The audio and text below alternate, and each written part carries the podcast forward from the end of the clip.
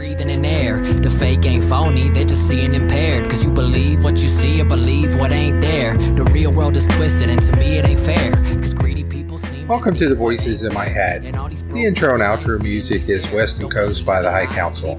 You can check them out on SoundCloud. Welcome back. If you've been enjoying my YouTube channel and my podcast, please hit that like and subscribe button. It would really help me out. I am back with one of my most exciting topics that I've been covering since doing this podcast, and this is about the whole kerfuffle surrounding the NC House Speaker and a husband that is suing him for alienation of affection because he was sleeping with this man's spouse. And the real question is were they legally separated at the time or not, or did the Speaker of the House break up the marriage? The hilarity ensues when this is the Republican Party, the party of quote family values and Christian values that this is happening with. And this is just getting deeper and deeper. And every time I turn around, something new's coming out. The news is digging into this. Now, th- this is WRAL News is a leftist news organization, clearly pro-Democrat. At the same time, they did dig into and North Carolina Auditor Beth Woods quote DUI or alleged DUI because and she never got charged with DUI because she fled the scene of an accident, left her car running. They dug into that. So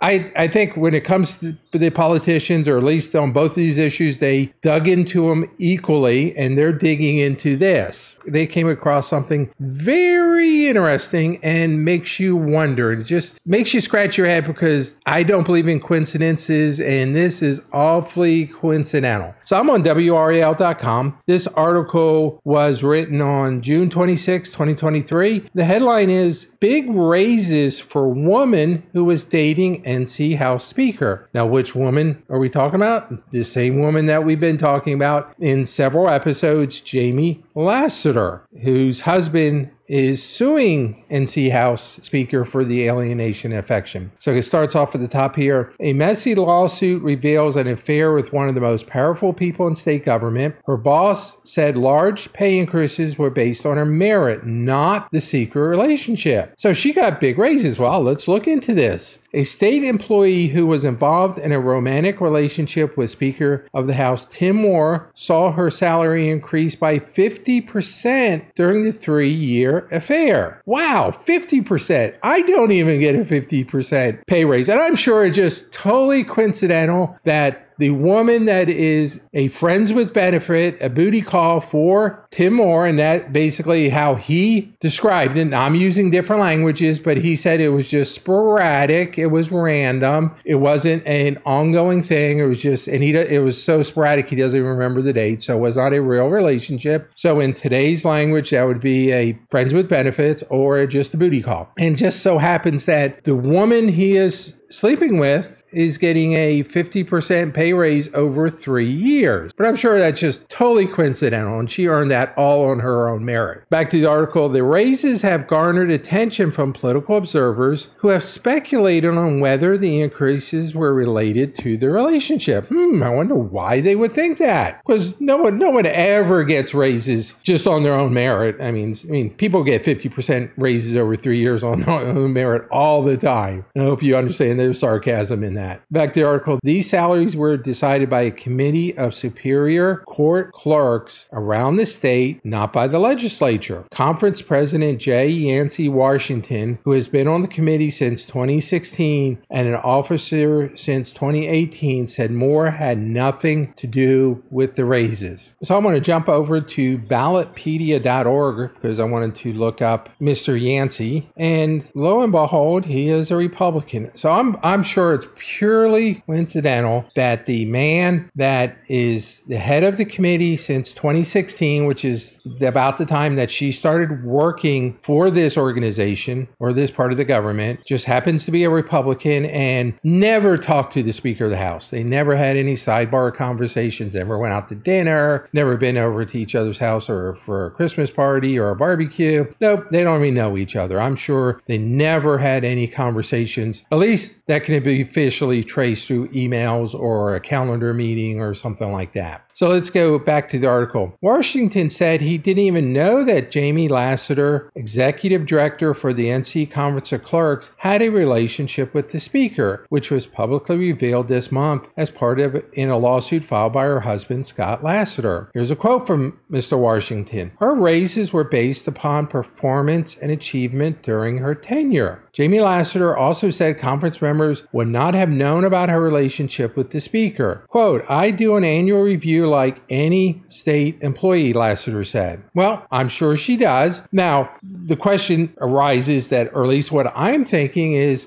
did Speaker Moore ever have a conversation with Mr. Washington and not not mention say, hey, I'm banging this woman, so give her a raise, but just say, hey, she's a friend. Can you make sure her pay raises are pretty nice? Can you help us out? And I, am sure I got you know you want some things for me, and I'll make sure I can get those for you. Maybe increase your budget or do something for you. I, I can help you out. And it's just a different side conversation. But both of them are Republicans. I'm sure they both know each other. And he said that it that her raises were based on her performance and achievement. Okay, so let's see her performance reviews. Let's see all the wonderful things she has done to merit a 50% raise over the past three years. Now, in my company, my best performance reviews are usually tied to huge projects that I've worked on. And with these projects, we can quantify and actually show the success of the project like hey we implemented this project under budget within the time frame we met their deadlines and we had no issues once the project went live. Or we had maybe one issue, but everybody else doing their projects had 10 or 15 issues. That's that may be common, that may be the norm, and that's what's accepted. But we we did something that no one else did. Let's see what did she do? Exactly what were her achievements? Quantify those. Did she bring the organization, the NC Conference of Clerks, maybe into the 21st century? Maybe they were all using an old computer system and she implemented a newer, better system that may tie into other states. So the North Carolina Conference of Clerks can now interact with all other 49 states in the country and they can share information. Did she do something like that? What did she do exactly? And show us her performance reviews. They should be public information. And I know personnel stuff may not, but at least you can,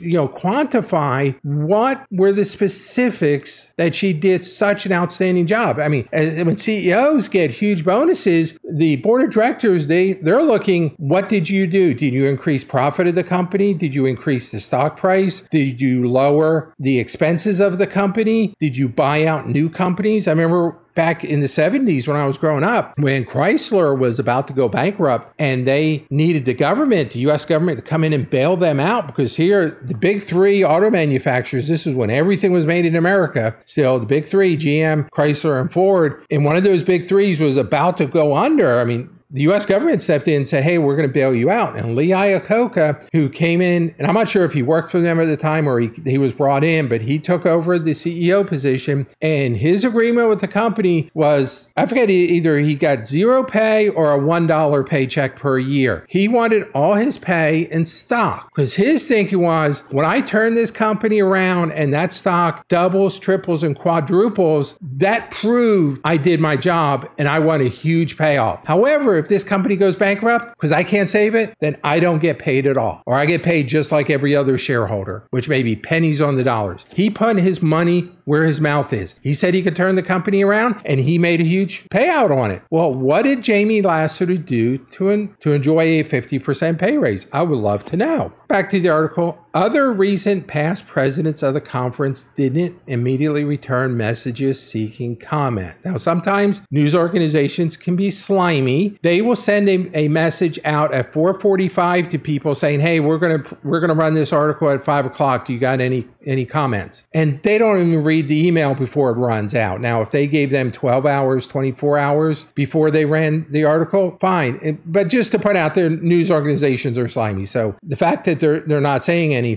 makes me wonder. Scott Lassiter said he discovered the relationship in December and he alleged that it broke his marriage. He said in the lawsuit that Jamie Lassiter feared reprisals against the conference if she ended the relationship with Moore. Now, if the conference was getting some quid pro quo from NC Speaker Moore, then I can see she being afraid of that. That, hey, you know, I've, I've been pulling in extra money for this organization by having an affair with the Speaker of the House. And if I call it off, he may retaliate. Now, she says that's not true. So this is just the ex husband's word. Jamie Lassiter has denied that and said the only person who ever threatened her career was her quote, soon to be ex husband. So Jamie saying, nope, didn't happen. Jamie Lassiter started as the conference director in 2016, three years before the relationship that Moore said began in 2019. Well, that's when they acknowledge it began. I'm wondering, based on this, did it really happen before 2019, or did they concoct that date because she had a separation agreement dated, I think it was May 24th of 2019? Back to the article, Scott Lassiter's lawsuit also pegs 2019 as the affair's beginning, or at least maybe that's when he knew it began. In that year, and I'm assuming that's 2019, Jamie Lassiter's salary was $80,733 state record show. It has grown since then to $122,707, a 52% increase in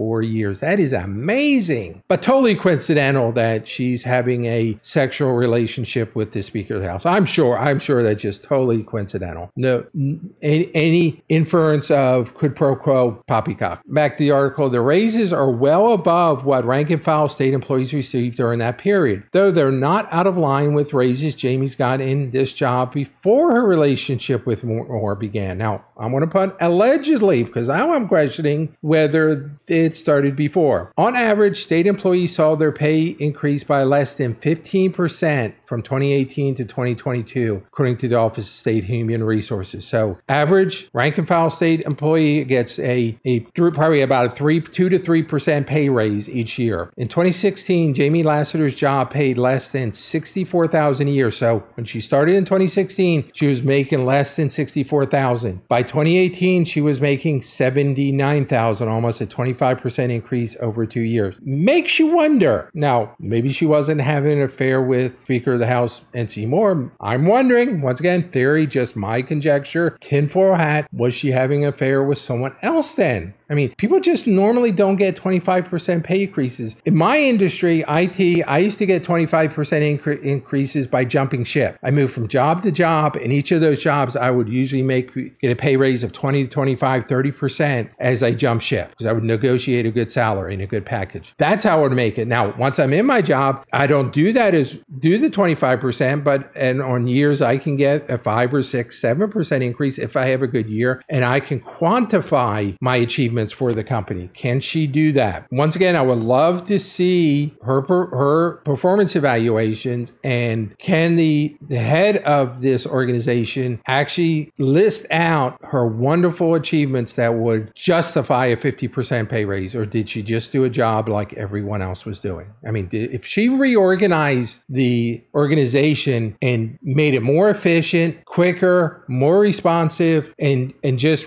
totally revamped the company company and made it something new, then yes, I could see that. If she could say, hey, we were still acting like it was 1960 and I brought it into the 21st century. I went out and found new software, I found vendors, I negotiated the deals, I got money approval through the government, I got, you know, everything else. Maybe she can justify that, but I want to know what those are. Back to the article. According to the conference's bylaws, the group's executive committee sets the director's salary. Washington said Moore never met meddled in the process and that there wasn't any thought that if the conference treated the speaker's girlfriend well, the legislature would treat the conference well. Well, of course, that's not going to be said directly, I'm sure. If anything happened, it was in a personal conversation or through intermediaries that would let somehow get something back to the head of the committee saying, hey, treat this woman right, and Speaker of the House will treat you right. Back to the article Moore Republican from Cleveland, has said repeatedly that he didn't use his power as Speaker to impact his relationship with Jamie Lassiter or any other relationship. Quote, not in any way at all, he told reporters. Or, of course, he's going to say that. Now, he could be telling the truth. I, I don't trust politicians, any Democrat or Republicans. My theory is you, you know how you tell when a politician is lying? His lips are moving. That's my default position with everybody. Moore declined to discuss Lassiter's raises specifically, referring questions about her salary to the conference, which well, he should because basically the conference now needs to explain how someone justified a 50% pay raise. Now, me, I'm just thinking she left her husband in 2019. She's out on her own as a single woman. She may get some alimony, but she has a decent job. Not sure how much her husband's making. She may get a small amount of alimony depending on the difference between their salaries. She now needs more money to live because it costs more for a single person to live than a, than a couple to live. So did she ask her friends with benefit to say, "Hey, I need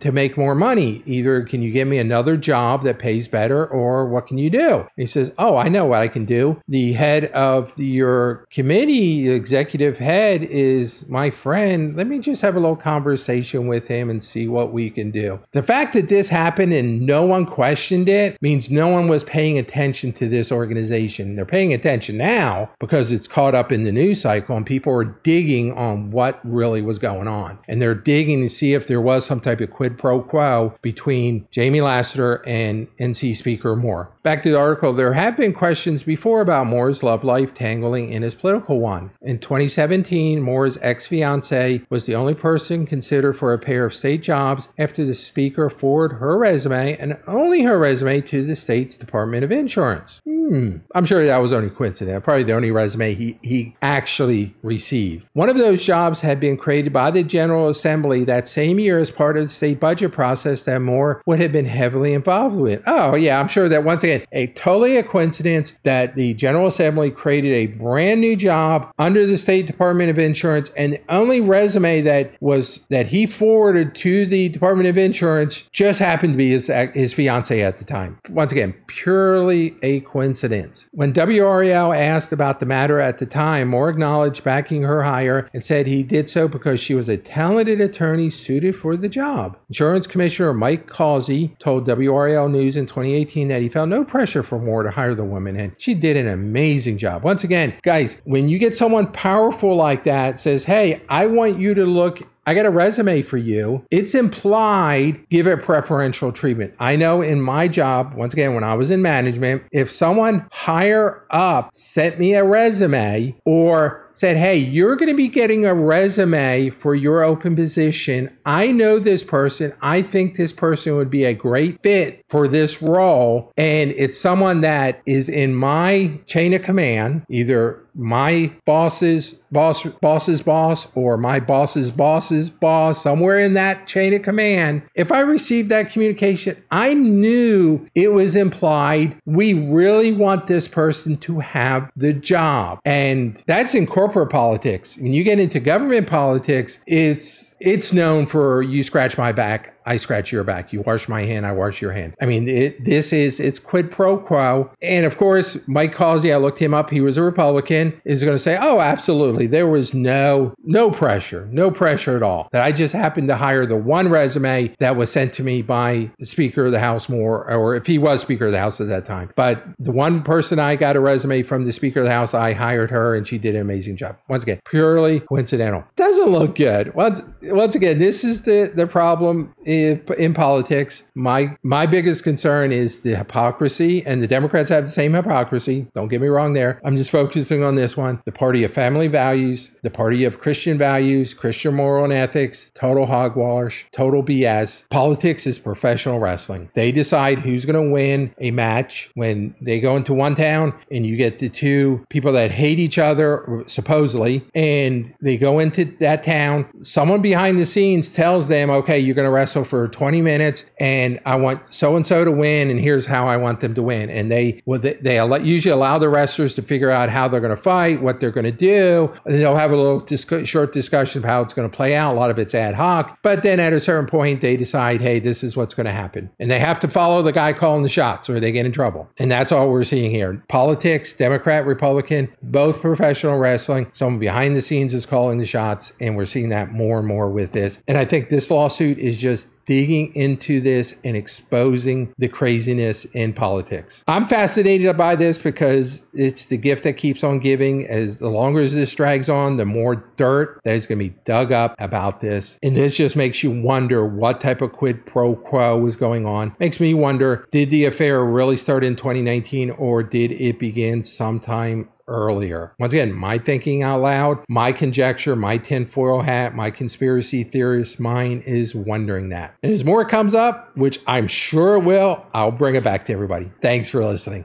I could run the whole block just from walking the line. Parking is prime. These are the thoughts of my mind. I'm a straight rider, never stop at a sign. And I'm only slowing down if I'm stopping the sign. Six figures on the check before I'm jotting a line. It goes one for the money, two for the clothes, three for the honeys, and a four for the flows. Five O's and six.